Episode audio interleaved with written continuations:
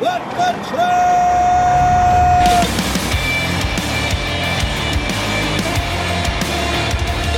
You are listening to What the Truck. Are you ready to truck it? Welcome to your nooner with Dooner. Welcome, Swifties. I'm in a good mood. I'm in a I'm in a good mood. Since like middle of June, since before like the future of supply chain, this show has been so much about yellow, constant yellow news, 30,000 people losing their jobs, Teamsters losing their jobs, a bad freight market, the bloodbath. It has been so terrible. And then Taylor Swift came like a beacon in the night. This story came out yesterday that Taylor Swift gave 100,000 bonuses for Eras Tour truckers. And I'll tell you something, when I first saw this story, it was in TMZ. I was like, I don't know, is this a media planted story like Barbie making the world run out of pink? Total BS, but you know, you people on Sinclair Broadcasting will read whatever they put in front of you. So I went and I'm like, hey, I know the guy who runs this tour. So I reached out to him and I'm like, hey, Mike, what's going on with this thing? There's all these Taylor Swift fans. They're yelling online. They're saying, is this happening? They got trolls telling him that Taylor would never do such a thing. I'm a little skeptical myself. And he goes, no, she did. She put it out there. I put this tweet out there. Take a look at this. The, the Swifties have been in there. There's a few tweets, but there's like millions of Swifties in my mentions right now. Like I said, welcome, guys. I'm glad that I am like suddenly a. Uh, an influencer now in the in the Taylor Swift space. I never thought I would become one, but maybe I got to rebrand. But here's what Mike had to say. He um he finally put that out on social media too after being confirmed. He said when Scott Swift called the sh- the Show Motion LLC steel stage drivers in for a meeting, this was the last thing they would expect. Thank you. Words cannot express our gratitude for your appreciation, recognition, and generosity.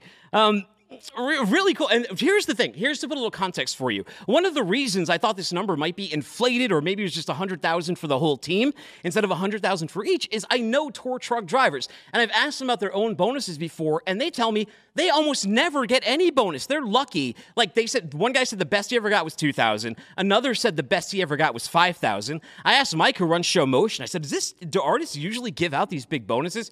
Unheard of. But maybe she set a new precedent. These Beyonce tour truckers who are out on the road right now, they're looking at that $100,000 like, what am I getting next? Now, granted, Taylor Swift, $1.4 billion tour, right? Super, super successful. So it's great to see everyone sharing the W. Not every tour does as well, but it would be great if this trickled down to other drivers that are out there. It's a hard gig for those of you that don't know. A tour like Eras has been on the road for 24 weeks before they ship off international. All these drivers are away from family the whole time. They're driving back and forth, making that show happen, making sure Taylor has all her, her dresses and the, the gaffing and the rigging. Speaking of, I heard the, the gaffers and the riggers, they all got their bonuses too. Really, really cool. So I asked the driver community though, right? Like this must cause a flood of drivers to now want to drive with show motion. So I put a poll out there. Aspirational job in trucking. What's the best one? If you had to drive for a company, what would your dream job be? I had tour trucker, Walmart driver, secret government loads, and other. And uh, tour trucker won, but secret government loads are, were like way up there. A lot of conspiracy theorists in trucking, maybe. I don't know. They want to pull the aliens and have like direct knowledge of it. Justin was uh, one of those secret government load truckers, but interviewing him about it sucks because he's under an NDA. It's the bad thing. You can pull all that cool stuff, but you can't talk to anybody. Well, speaking of that Taylor Swift tour, they're on the road again. So, congratulations, Taylor. Roll this tape. They're headed off to SoFi Stadium. Then they go to Hollywood Park. That's a show motion truck rolling out right now. And then they'll go on their next leg in Mexico City, which, if I understand correctly, I think is a different crew. I'm not 100% sure. Now, you might be wondering, where's Rachel Premack? It's Wednesday. Rachel Premack is crazy. She went out to Anchorage, Alaska alone. Rachel Premack, if you haven't met her in person, she's like five foot two, 105 pounds at most. I don't think she carries mace. I don't think she's got bear spray. I don't think she's trained in hand to hand combat. I don't think she goes to the school of Andrew Tate. But it didn't matter to her because she's got a good positive spirit. She went down to Anchorage, Alaska and sent us this tape back.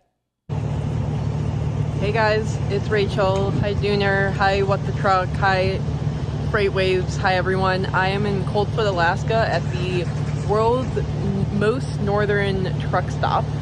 We are driving from, we started at Fairbanks at 8 a.m. this morning. It's about 3 p.m. now, and we are headed to Prudhoe Bay, delivering a bunch of pipe. I'm doing a ride along with Sourdough, who are they in the background there? Yeah, it's that that red truck. I don't know if you can see it. Um, yeah, I'll be here till Saturday morning, but my ride along ends tomorrow. So I'll tell you guys all about it when I'm on the show next week. Bye.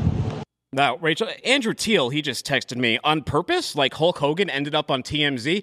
No, I think maybe to talk about Taylor Swift now that I'm like this Swifty influencer, Taylor. By the way, one more little good news before we get up there. And you guys can't see this because this just came through on a text, but this is my buddy Larry Long. He just, can you guys zoom in? Maybe you can't zoom in, but he just texted me this. He said, Yellow driver hired today starting tomorrow evening. Love to see it. Let me know the wins that you're putting some of these drivers in. On the show today, we got an awesome one. I got Ross Kennedy. He's here with me. He's going to rant about Incoterms like Ric Flair. I hope he's got a razor blade so we get some blood flowing. I need a crimson mask. Uh, we got the yellow fallout. We got food rejects. We got drunk truckers and LK99. Wow, that's a lot. We got Tai's Walter Mitchell. He wants brokers to own who they really are. He's sick of you saying that you're like freight tech enabled when you're just a regular brokerage, and he's going to rant on it. He's brave enough, so I'm glad he's coming on here. Freightwaves Tanner DeHart. He's going to break down the market. We haven't done one in a bit. We got to because there's action in spot rates, there's action in fuel, there's action in truck prices, and there's action in volumes. And also, there's some news we got to get to about um, Yellow and LTL disruptions. I know uh, a lot of you who didn't plan well are facing those. And I don't feel bad for you. I'm, I'm going to say it. I don't feel bad at all. We warned you. It's not my fault you're not a What the Truck listener. Plus, a Japanese man turns into a dog, an ankle bracelet for your toddler, collapsing containers, and Wild Boar's attack. So let's tip the band, and then we'll get over to Ross.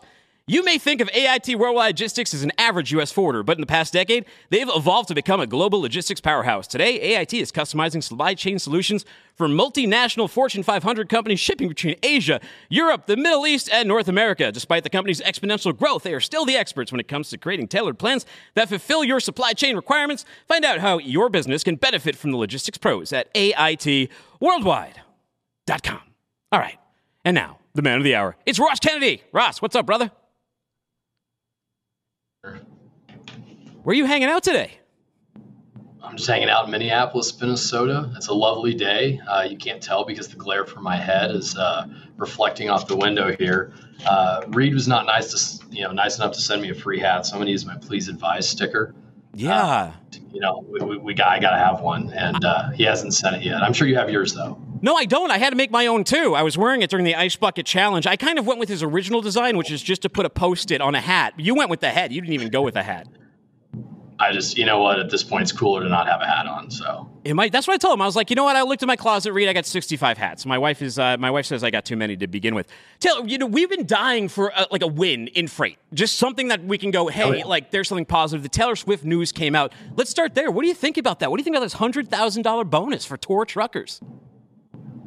I mean, I love it. It's it's for me. This is sort of a precedent-setting move in the same way Keanu giving away huge parts of his uh, you know, his, his shares in the Matrix, you know, way back in 1999 to the stuntmen and, and really created more of, I, I think, a culture of appreciation and uh, not charity, because certainly the stuntmen, you know, in the Matrix worked for that and Keanu recognized that.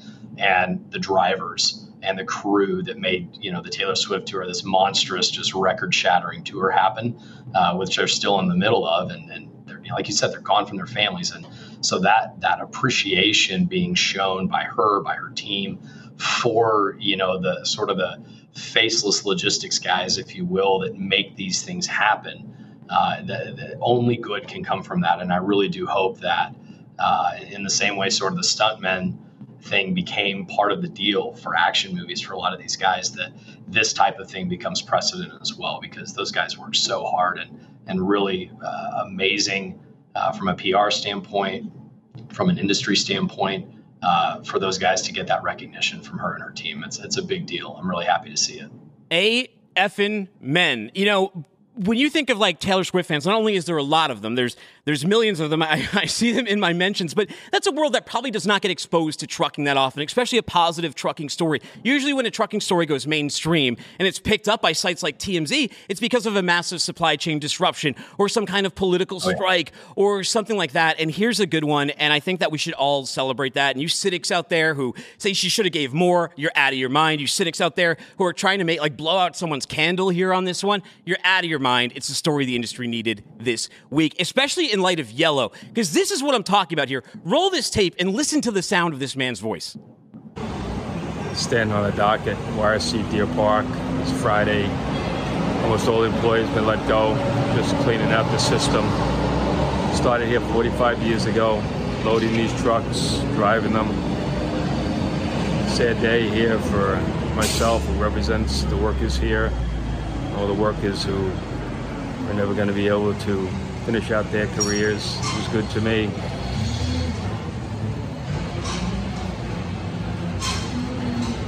Day.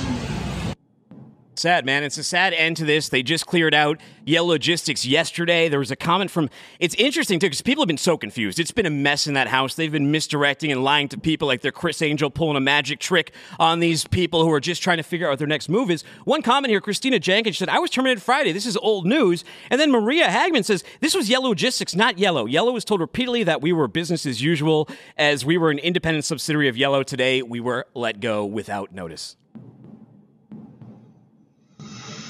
Yeah, this is a it's a complex story, right? If you want to zoom all the way out to, to the thirty thousand foot view, there there's a lesson there about uh, the nature of mergers and acquisitions and, and, and really the state of the U.S. economy and, and, consolidation into oligopolies within certainly within the freight industry, same as the airline industry, same as the you know maritime industry, same as rail. Uh, there is a story to be told there. There's a lot of these companies that over the last 30, 40, 50 years had to come together to become what ultimately was sort of this yellow behemoth that has now collapsed. You've got 30,000 people um, that, that now are looking for work. You've got a union in the Teamsters that is going to see a pretty dramatic impact to them, I think, uh, reputationally as well as what do you know what do the union guys do? How many jobs are available for them to where they can maintain uh, union status and, and the benefits and the, you know that they derive from that there's the story downstream of all the you know the, the, vendors and the impact to customers that utilize Yellow services. You know, are the other carriers in the industry going to be able to absorb that volume without capacity and rates beginning to crush other shippers? So that there's this, you know, the ripple effect is, the, you know, the tail on this is going to spread for years. Uh, you can't have the largest bankruptcy in trucking industry history uh, and not have an enormous impact. Um, you know, some good, you know, some bad though. And that those are the stories that I hope that we, you know, kind of continue to focus on, you know, as, as the ground level impact, the lessons learned, how can we avoid these things? Because I fear that from a national media side, it's going to be a lot of, you know, hand waving and, and politicizing the issue and kind of forgetting that there's 30,000 people, uh, you know, directly impacted and indirectly millions. That it's um, it's tough. At the end of the day, uh, you know, these things do kind of shake out, but there's a long, painful process in between. If you've been watching the Yell ticker, this is not financial advice. I'm not a financial advisor. I'm just a dumbass with a podcast looking at a ticker. Um, for the past, this was like 69 cents a week ago. It was about 455 at a high point yesterday. It's at 258 right now it, my advice to read this is not advice. My opinion on retail is stay the hell away from this stock. You're gonna lose your ass. They're getting, it's getting rug pulled every night. There's sharks out there that want to eat you pigs. I realize this company may be worth dead, more dead than alive with their assets, but like, guys, be careful. Somebody's gonna lose money here. Yeah, absolutely. I, uh, in, in general, uh, any, any companies I consult to or work with, um, you know, typically yellow is not always first on the on the list of you know LTL carriers, and you know, ideally shipping LTL isn't you know the way to go, but it is the easy button for an awful lot of people. Just just to have a truck show up, I can throw my one or two pallets on, and uh, away it goes. Uh, but there's a lot of company that have a really high density of freight volume. Uh, if they just got a little bit more creative, they could do some really interesting things. Uh, and I think it would, you know, creative solutions, good partnerships will overcome this for a lot of companies. But there are a lot of companies that are going to be really dead in the water for six to 12 months until they figure out how to adjust their shipping model and customer expectations downstream of that. Ross, I always joke one way to confuse um, one way to confuse customs brokers and freight brokers is to talk about tariffs in the same room with them. You and I both come from the global trade world, and we use similar terminology, but we're talking about completely different things when we talk about these. So I put a poll out about do you know what Incoterms are? And I got to say, I wasn't too. Do we have the poll? I wasn't too surprised by these results. Fifty-two point one percent said no of my audience. I got a very big transportation audience. But as you and I also both know, working inside big companies, big 3PLs, global or inland, most people within a company, they don't know what the person next to them is doing. And if you're not interacting with Incoterms, you might not know. But if you're a shipper, as someone who's sold freight to shippers, if you don't know what Incoterms are, you don't even know what day one is. Yeah, that's the uh, that, that's one of the things that any anytime I, I really sit down with a, a client for the first time, or uh, you know even analyzing someone's supply chain that has an international component, because domestic's pretty simple. You know, you have sort of an FOB and delivered kind of type of deal. You've got some other stuff in between, but when you're talking about international, you know, Incoterms are one of the very few international standards that every single person transacting business internationally uh, must abide by right? If they want to be protected. And so fundamentally, what an Incoterm is, is it spells out when uh, a shipper and a, a consignee uh, or a receiver, you know, in an easy term, but the legal recipient of the cargo, at what point does title and risk uh, ownership of that? I was going to tell you to get that chart up. It's a great chart.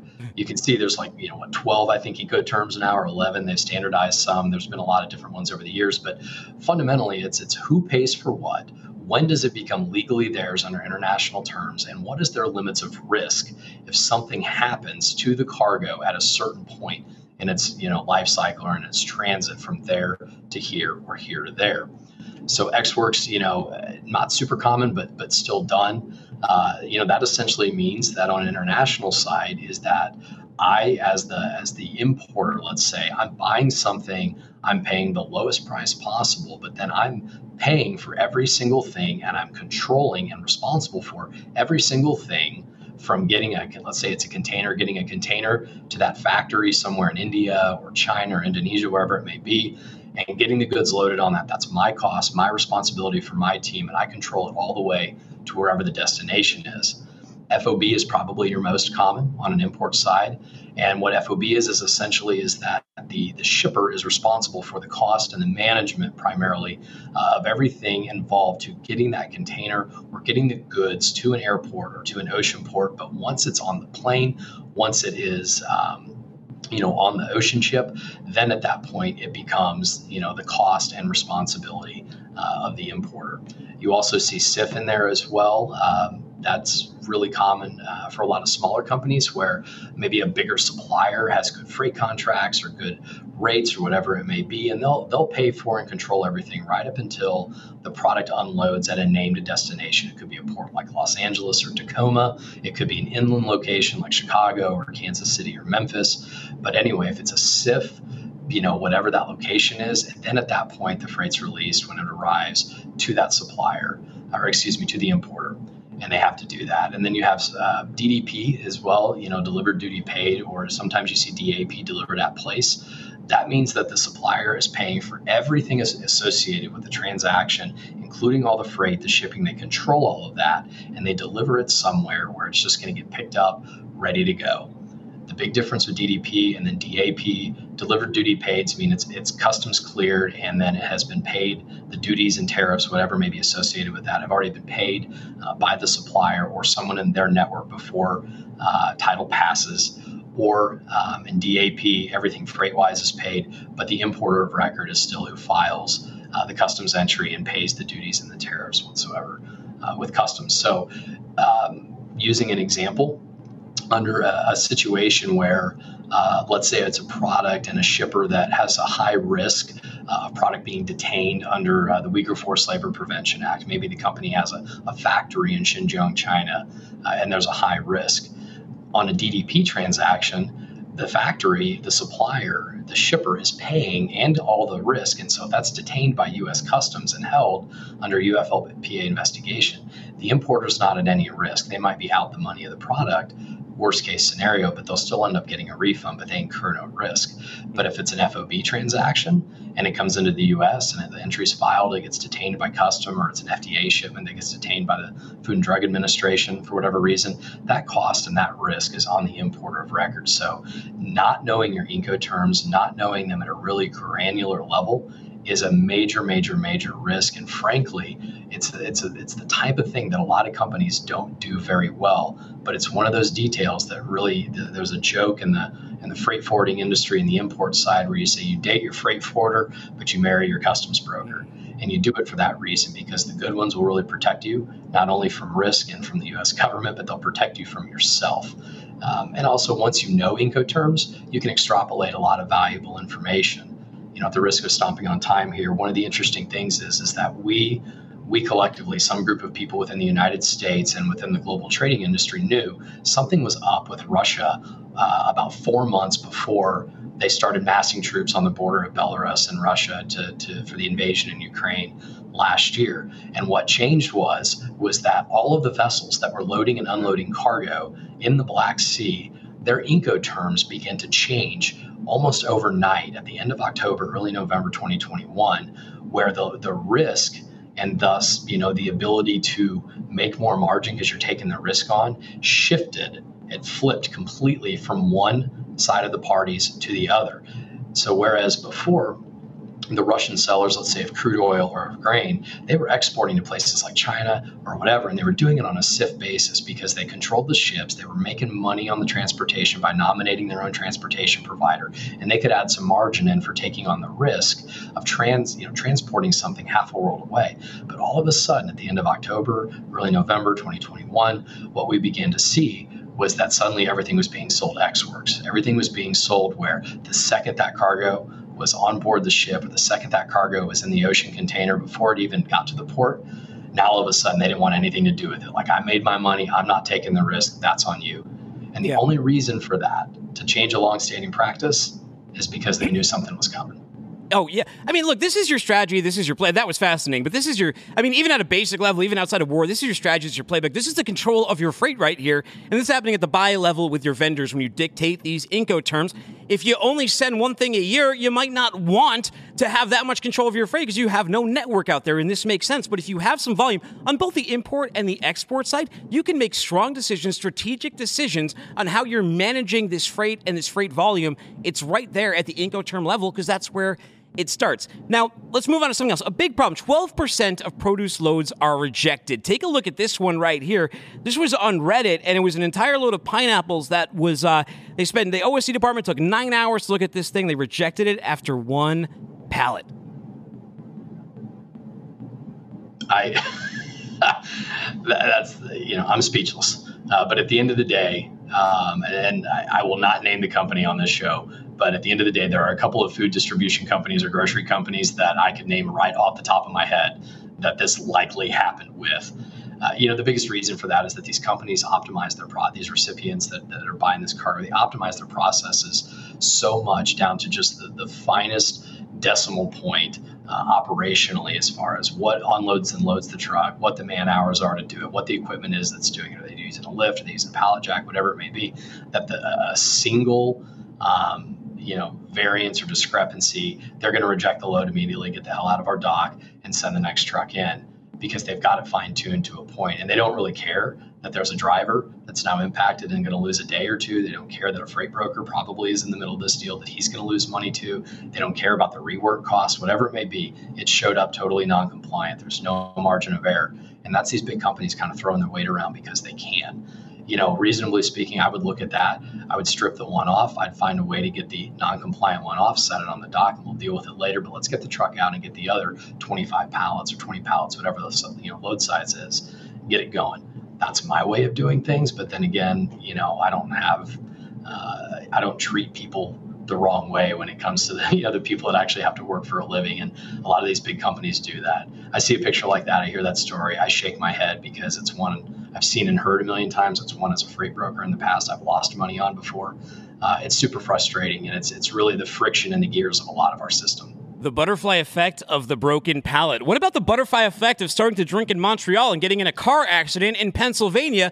Has Canada gone crazy? Look at this truck driver who drank nine beers before crash, had alcoholism disability, and must be rehired according to an arbitrator. The facts in this case, it says right here, the driver stopped twice to buy six packs of beer as she drove from Montreal to Pennsylvania. The woman admitted she drank at least nine beers during the trip. I am an alcoholic who's in recovery and haven't drank in years. When an alcoholic says they only drank nine beers, they probably drank 18, uh, allegedly. That's just my opinion. She says she doesn't even remember if she drank the final three when she was on the road, so I guess she's blacked out here. And after the crash, which damaged the truck but caused no injuries, she was arrested with the BAC of 0.8, more than twice the legal limit. And they said, sorry, you can't protect your company from nuclear verdicts. You can't protect people driving on the roads in Pennsylvania or America or even North America for that that matter. You got to rehire this person and put a breathalyzer in the truck.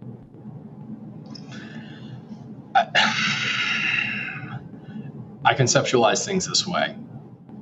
The rules of engagement for a truck driver must be by definition very different and at a much higher standard even than someone who's operating um, you know a 10 you know 10,000 pound limit you know box truck without a CDL and and the reason we have these is we're talking about an 80,000 pound missile that that you know if it's a fully loaded truck of course but I mean we're talking about something that at a minimum you know is going to be weighing 50 to 60,000 pounds when it's fully laden. And to be operating that in, in such a careless manner is a in my view not only do you not get your license back, you lose your personal driver's license and you spend a significant amount of time in jail because you're playing with a level uh, of fire, so to speak, that, that the, the unintended consequences that can spiral out from a single incident. And giving people essentially permission, which Canada has now done to, you know, this this is, you know, probably going to become the you know, I, you know, I feel like I'm this gender today, and so I have these different privileges and rights you know, uh, of the alcohol, you know, of people who are recovering alcoholics. Now there's no consequences. And there's no consequences for situations where the, the, the standard could not be higher. And the reason that truck drivers have such an amazing safety record is that 99.9% of truck drivers are true professionals that really, really want to do their job well. And I'm probably overestimating, but you know, at the end of the day, a massive percentage of truck drivers. They understand the consequences. They take care of their rigs. They take care of their equipment. They take care of the people that take care of them because they know that a single failure to pay attention, a single lapse in judgment, a single whatever it may be, definitely has the consequence of destroying property and probably costing lives too. Uh, this is just one of an ongoing number of continuously insane uh, decisions that we've seen come out of Canada. But just like with California, Canada tends to be a uh, you know, a leader, uh, if you will, where we can say that, you know what, yeah, in, in 6, 12, 18, 24 months, we're probably going to see a similar level of stupid uh, begin to appear elsewhere in the United States. You know, Ross, I've been in rehab twice, and each time I've been there, you've got the court appointed people, you've got the job appointed people, and you've got the people who are there of their own volition. And the ones that are court appointed, they've been through there nine, ten times, a lot of them that you have to want it. I've been through recovery. You have to want it. You have to want to exceed. It's not something you can a- enable. And I hope this lady gets the help she needs. We are out of time, so I just Absolutely. need a 20 second lightning answer. Should we be looking, if us in logistics, should we be looking at LK99? I think in about 200 years, when A, the concept has been proven, uh, B, we know exactly what we're dealing with. Because I remember 20 years ago, graphene was the material of the future.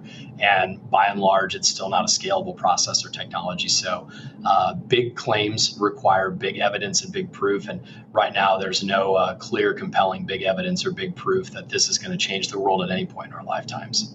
Ross, how do people find and follow you? Easiest way is to find me on uh, Twitter at MapHumanIntent. That's where you can uh, find me, follow, abuse, unfollow when I say something that makes you mad. That's uh, that's life in the game, right? All right, man. Well, hey, a little cowbell for you. Thank you so much for coming on the show. Appreciate your time.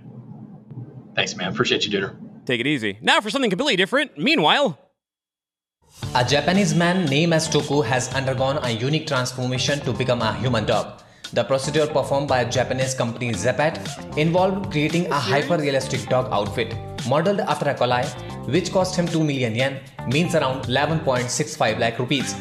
The company specializes in making costume for TV commercials and films, including figurines, bodysuits, and 3D models.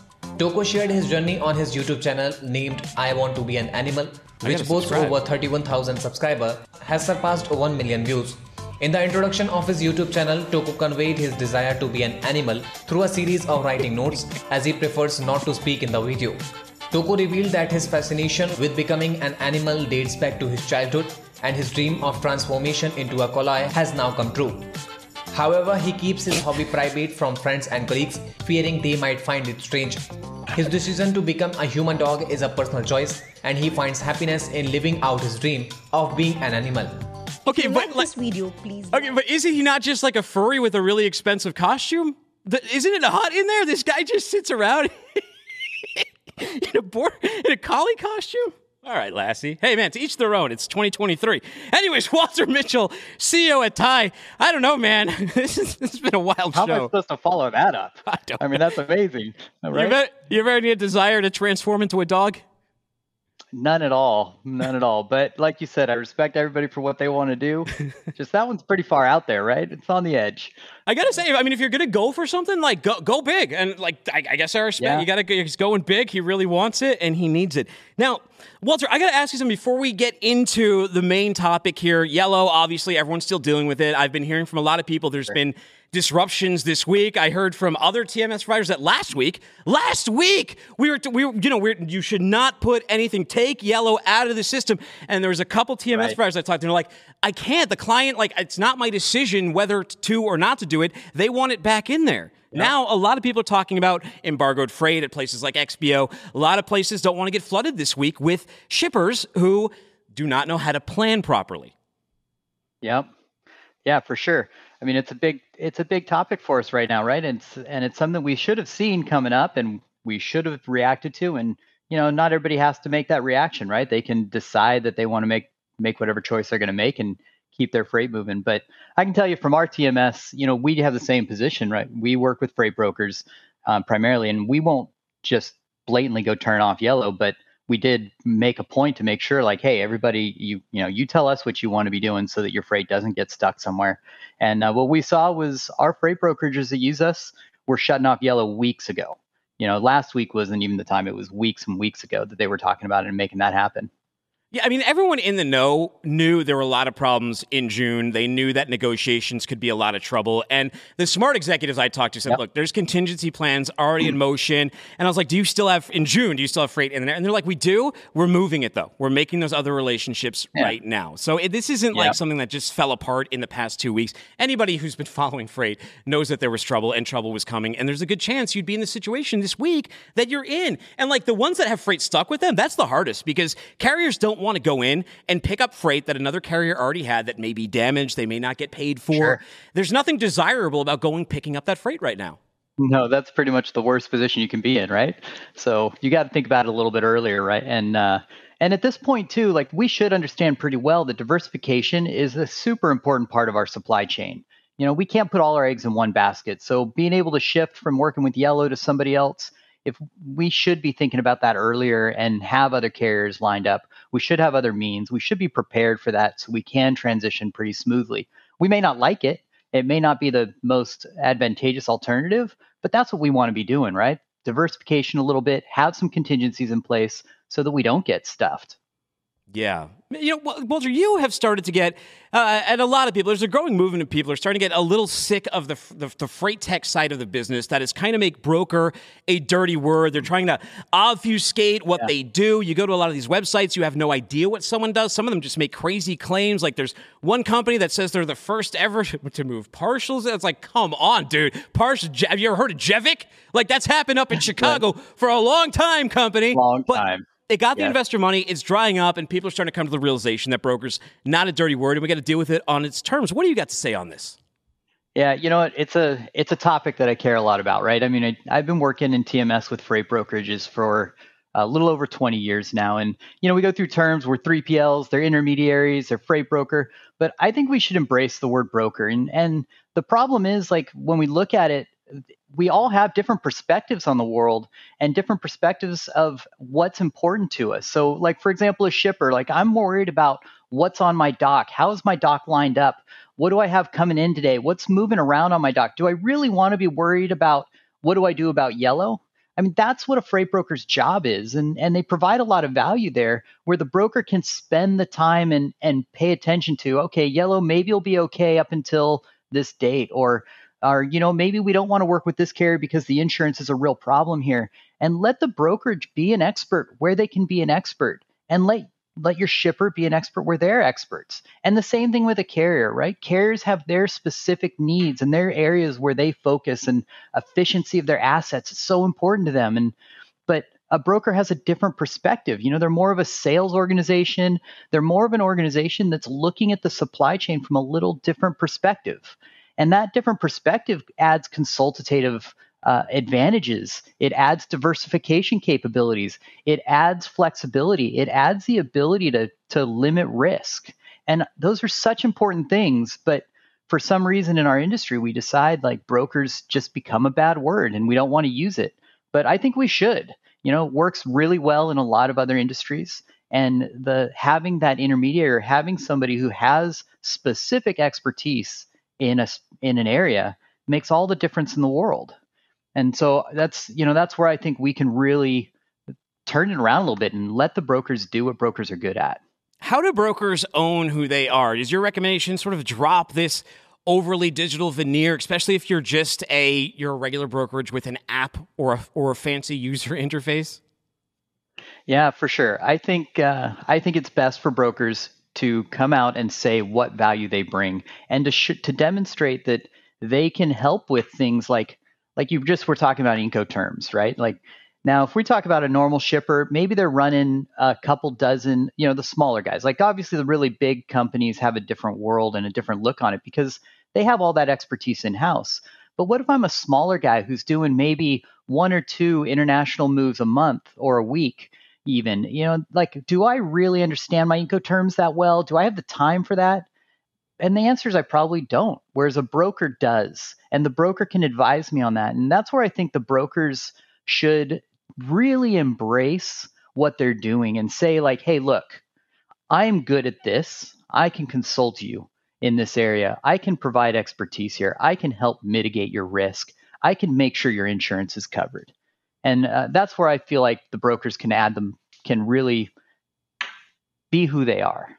Do you think as this this has become table stakes? I mean, Freight tech for brokerages was kind of a fancier word like pre 2020, but in that time, everybody, the C.H. Robinson, all the big companies of the world have stood up their own interfaces and their own apps and all of uh, and all of these different things. So it's not like it's that great of a differentiator. In fact, I hate the word disruptor. Like people borrow that from Silicon Valley and they brought it to Freight World. Have you talked to supply chain people? The last damn thing we want is a supply chain disrupted. disruptor. That's true. Uh, that is a, a, funny term in our space, right? And I got to uh, kind of ride the line on the disruptor term because I got the technology side, right? So disruptor is like a big term on that yeah. side, like you said. But for supply chain, it's the exact opposite of what we want. Because uh, what we need on supply chain is stability, right? What we need on supply chain is to make sure that we have predictability on where my product's going to be and when it's going to be there. Uh, so I'm right with you on that. I don't think we need to just lean on technology alone.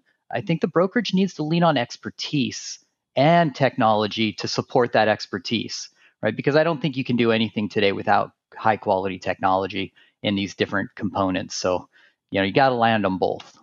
You know, I really appreciate you being brave enough to lend your voice to this topic. You know, some people are sensitive to it, but you know, here you are, and you're like, yeah. look, we're all in for you. Look, you can't trick the players, right? You can't trick the players. You, you you might be able to put it out in a press release, and people don't know any better, don't see it. But like, look, dude, we're all out yeah. here on the field. We know what's we know what's going on. Let me ask you though, before I let you go, what's good in TMS? Any good uh, announcements over at Tai?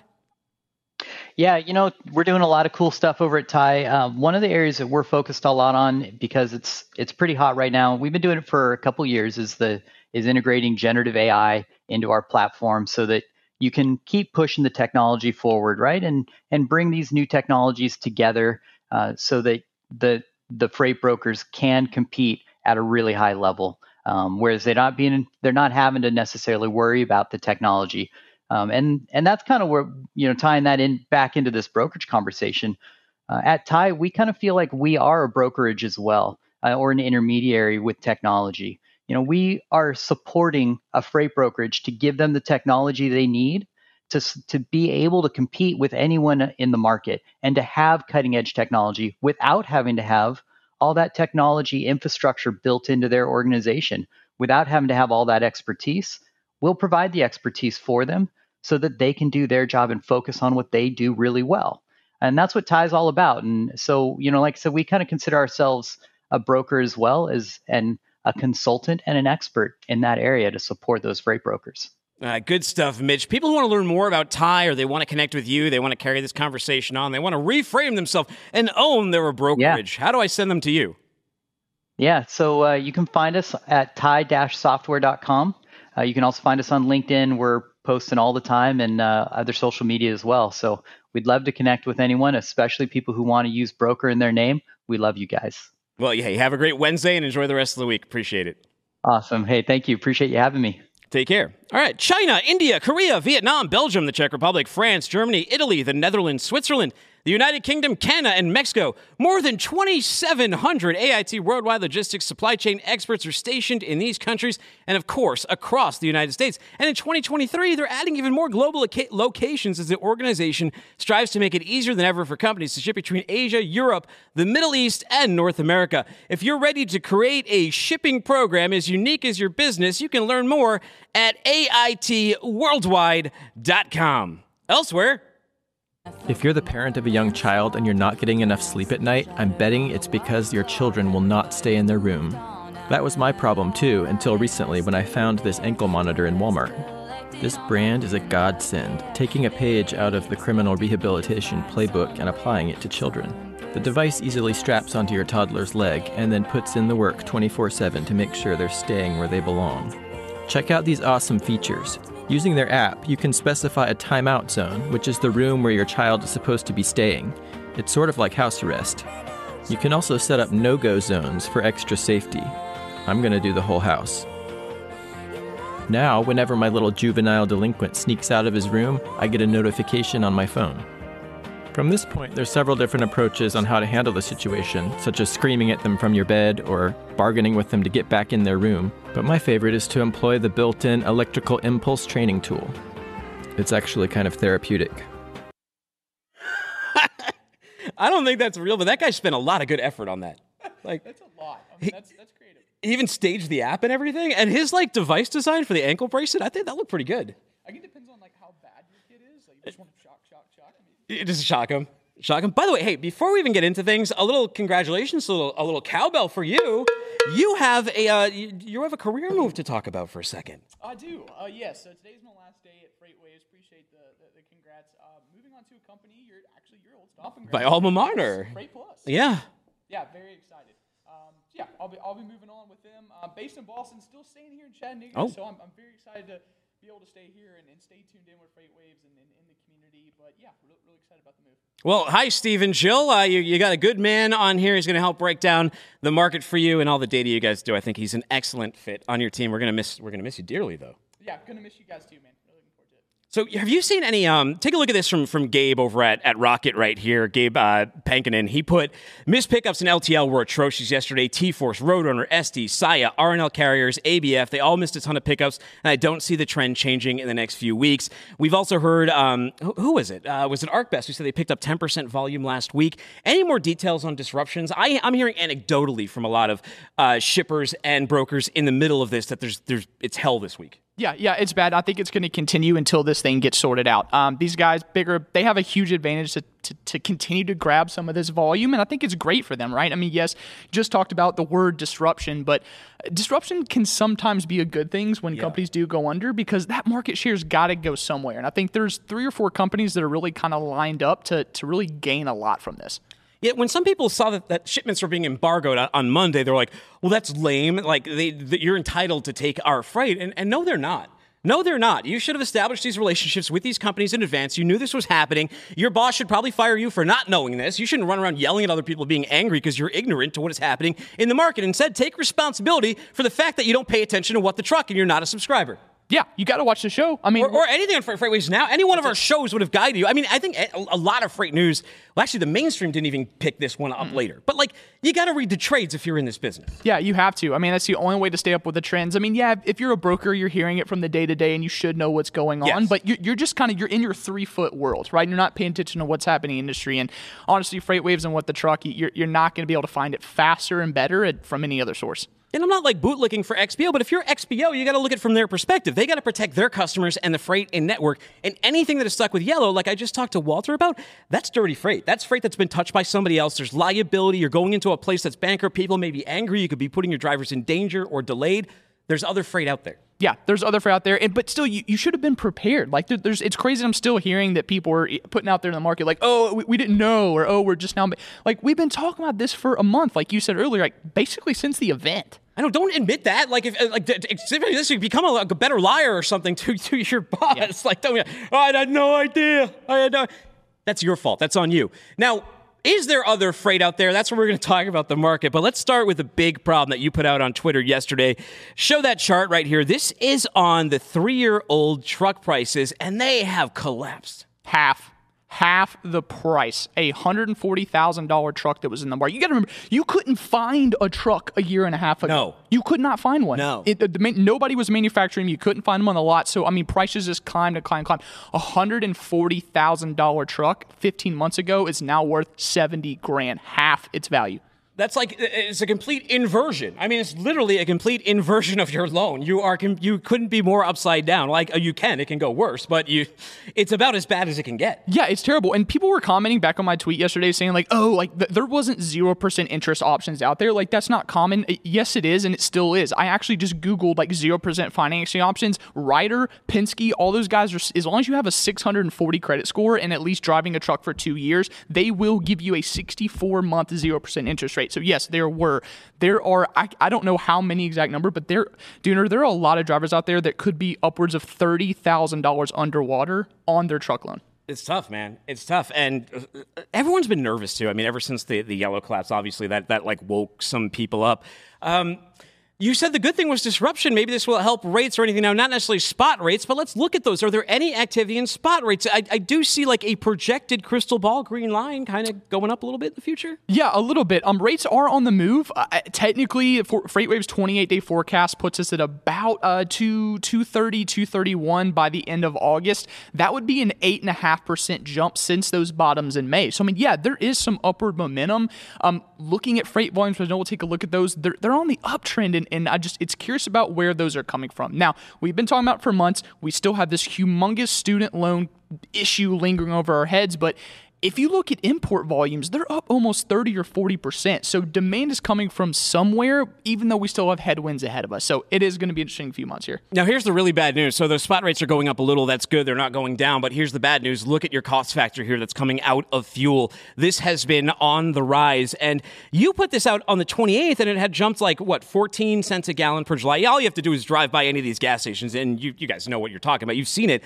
But today, Luke Flaska just put out, it's jumped another 22.2 cents per gallon. It's now at 4 dot four dollars and, and, and uh, thirteen cents basically on average in the uh, U.S. diesel price. Yeah, absolutely. And this is actually going to keep climbing. So OPEC, eh, they're continuing to cut production by a million about each month. You've got China reopening a little bit from COVID restrictions, so therefore diesel and oil demand is going to continue to climb. Um, I was I was expecting this to continue to fall back towards like 350, 375 at the end of the summer, but we have completely taken a U-turn. And you're right, that is hitting drivers' pockets directly. Bad time for it too, because we're starting into heating oil season as well. That's going to put cost pressure on here. Um, it's early August. Hopefully, we can see some resolution here. I don't know if they can they can figure it out and bring down the pressure before then.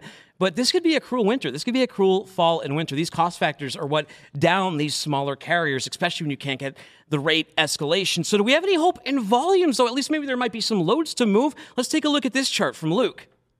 Yeah, absolutely. Uh, volumes are on the rise. I, you know, do I think the yellow situation has a little bit to do with this? Yes, over just the recent, you know, five to seven days. Um, but really, we've been on an upward trend when it comes to overall demand volume.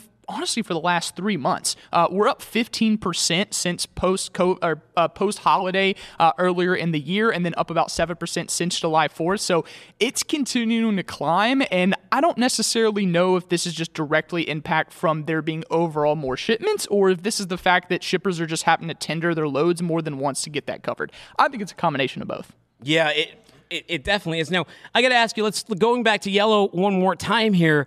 What impact, if any, do you think this is going to have on the LTL market? And are we seeing anything yet, aside from like that ArcBest we met where they picked up 10% of volume last week? Yeah, I think you're going to continue to see disruptions. I know we just said that word, but yes, because you got to think about what happens.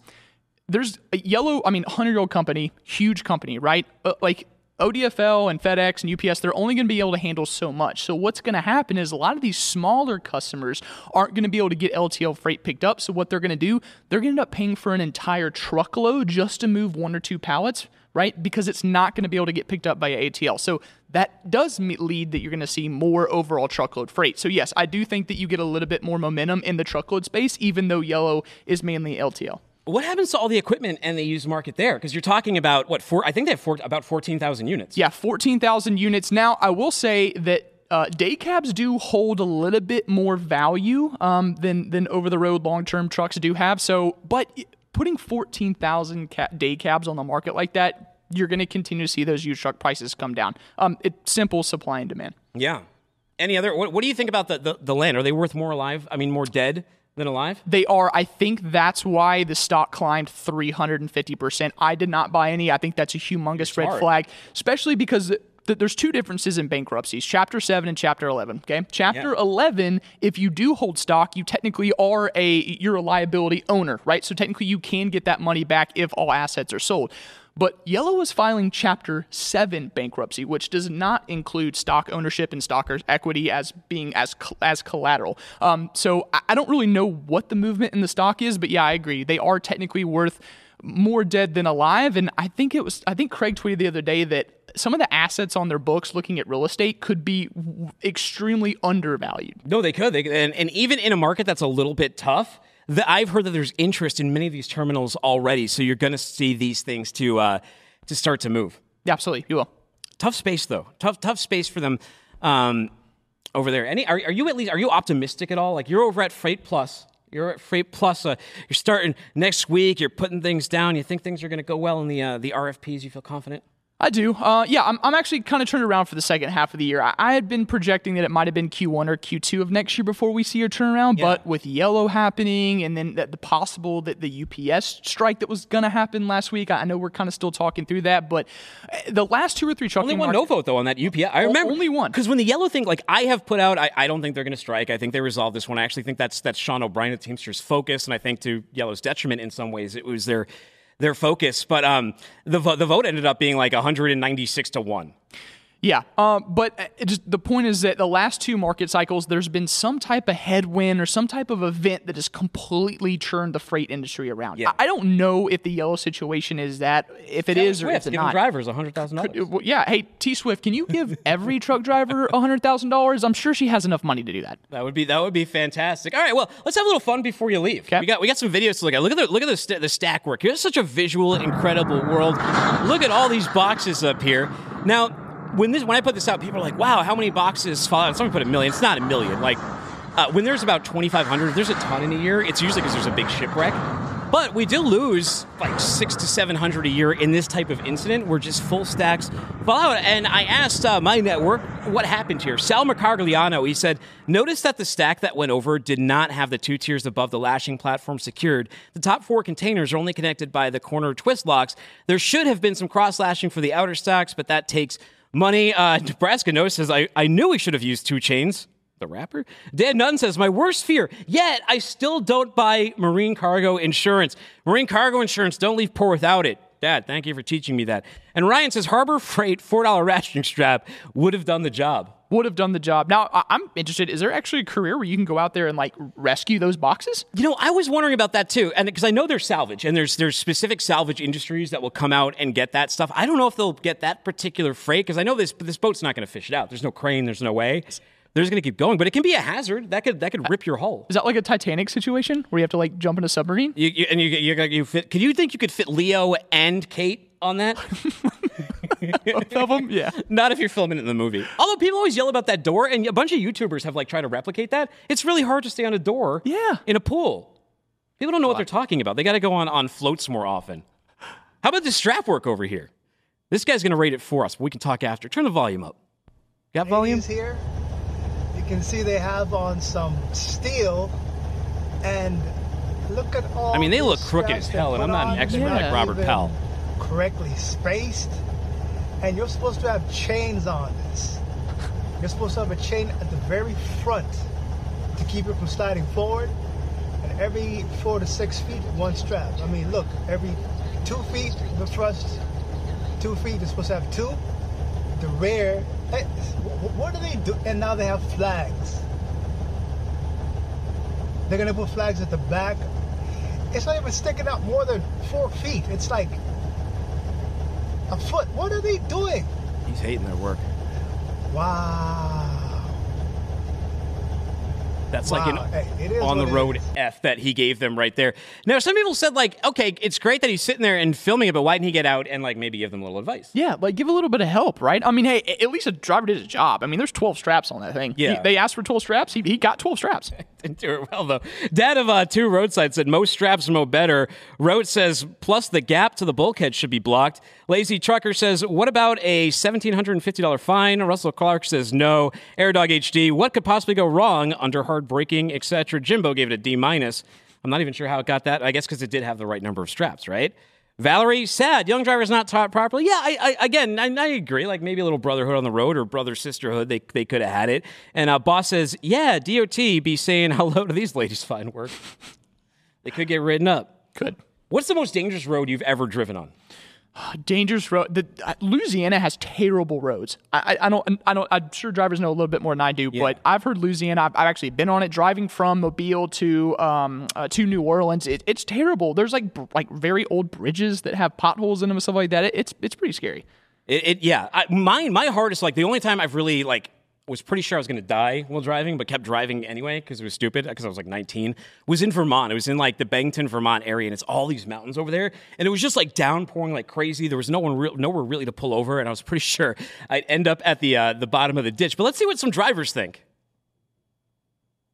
Fuck! It yeah. triggered like whoa. It absolutely kind of humbled me and shocked me, scared me a little bit, disturbed me, mm. didn't make me angry. Now, we asked which drivers, aside from Donner Pass, have uh, completely humbled them. And Dog, two Dog and Lady Trucker said some backwards two lane road with 12% grade in Arkansas where there was freezing rain. Yeah, rain is like, I think rain's even worse than snow sometimes because it cuts out your visibility and people like, they drive a lot faster than yeah. they tend to drive in snow. Yeah, they, they, people just completely like. Eh, besides truckers, I will say I've seen most drivers do kind of slow down when it's raining. Obviously, especially if they're loaded. But yeah, yeah, people just like don't even care that it's not massholes, not in, like maybe no, out no, here because our roads get slicker. But like up up in the Northeast, the people are just crazy. Mm. Snapshot Freaks is Route 17 in Flagstaff to Phoenix. Scary AF. First time I drove Donners at night, I cried the entire way. After I learned to drive mountains successfully, I actually like running that route. Not guilty, I caught Larry said a two lane road in Colorado that I took years ago as a shortcut, but ended up taking three times as long. Curves you could not meet anything on, and so up and down, seldom left the low side of the trans. Little Trucker Wally, I am a member of the VW61, oh, oh, West Virginia 61 Club. I started in 2018. I was the sole member until fall of 2019 when another driver ran into it despite my warnings not to to avoid tolls. I do not advise joining. And Carpe Diem says, I've heard stories that still haunt my dreams. Squinoma, I'm sure I misspelled it, is another. Be safe over there, Rockies, everyone. Carpe Diem, don't mind. I probably uh, misspelled it myself. What do you think? It, yeah, that's that's a lot. Um, all those roads don't don't necessarily know, but I totally believe them. There's some horror stories. Now, the first time I ever went to GATS, and RIP GATS, there hasn't been one since 2019. Uh, it was the first time I'd also been to Texas. And these brokers picked me up there, and the first thing they did was offer to take me up in a helicopter to shoot boars with a machine gun. And I'm like a guy from Boston, like we don't even let people have guns there, and like fly plane. And I was like, what the hell are you guys talking about? Um, but let's take a look at this boar video here, and you might see why you need to police this thing. This boar snuck into a subway station, and as you can see, it's going to start taking some oh, people no. out. It's going to start. Here Look at this unsuspecting. He has no idea. There's a oh, boom, got him. Gore. Who's next? Spear. Look, these people are like, hey, what Boom. happened? That guy's over Bye. there. He has no clue. They're all just God. running away. Wait, she didn't even see him. A sneak attack. Boom. Ooh, took him right down. What would you do if a boar was coming at you? You I, think you could take a boar? No, no, no, no chance. Do you think you could? Uh, maybe if I had my dog Randy with me. I, I, don't know. Boars are pretty. I, have I've heard a lot about these things. They they're like way over. Like they're all they're way over infested, especially on farms. That's right they, here in Texas. Yeah, they, yeah. yeah. They they tear up a lot of farmland too. Uh, and then like cowboys stuff like they're always chasing them down. And I, I don't know. I'm scared of boars. Top three. Uh, yeah, I might have to like uh, get a bandolier of, of, bullets and get up in a start shooting from a helicopter, playing the uh, playing Flight of the Valkyries. Anyways, hey, other big news today. I got my dog Randy, my puppy, my black lab puppy, right up in Chattanooga a year ago. Nice. Here he was, a little baby. Uh, story behind this: I didn't necessarily tell my wife I was going to get the dog before I went, but then like I was like, I'm just going to look at them. Yeah. But then they all ran over to me, and it was like what are you gonna do? How can you not? How could you not? How like could they're you so not? cute. And then like here he is right here, and like this is when I was when I was taken. I was I was just completely sold. Oh, what a beautiful little dog. I'm surprised you only came up with one. Well, they did offer two, and here he is now, just taking oh, my yeah. uh, taking my kid out. All right, drop that. Hey, stand up for a second. Let me give you a hug before you leave. Oh man. Let me give you a hug, brother. Yeah, yeah. Thanks, buddy. Take care. Absolutely. Hey, thanks for tuning in to What the Truck. You can find the show wherever you get your podcasts on demand. Find us uh, at our new home on our FreightWaves YouTube channel. Find me on Twitter at Timothy Dooner, FW What the Truck. You can find him on Tanner DeHart and follow his journey. Good luck to you. Good luck to Taylor. Good luck to Yellow. Take care. Don't be a stranger.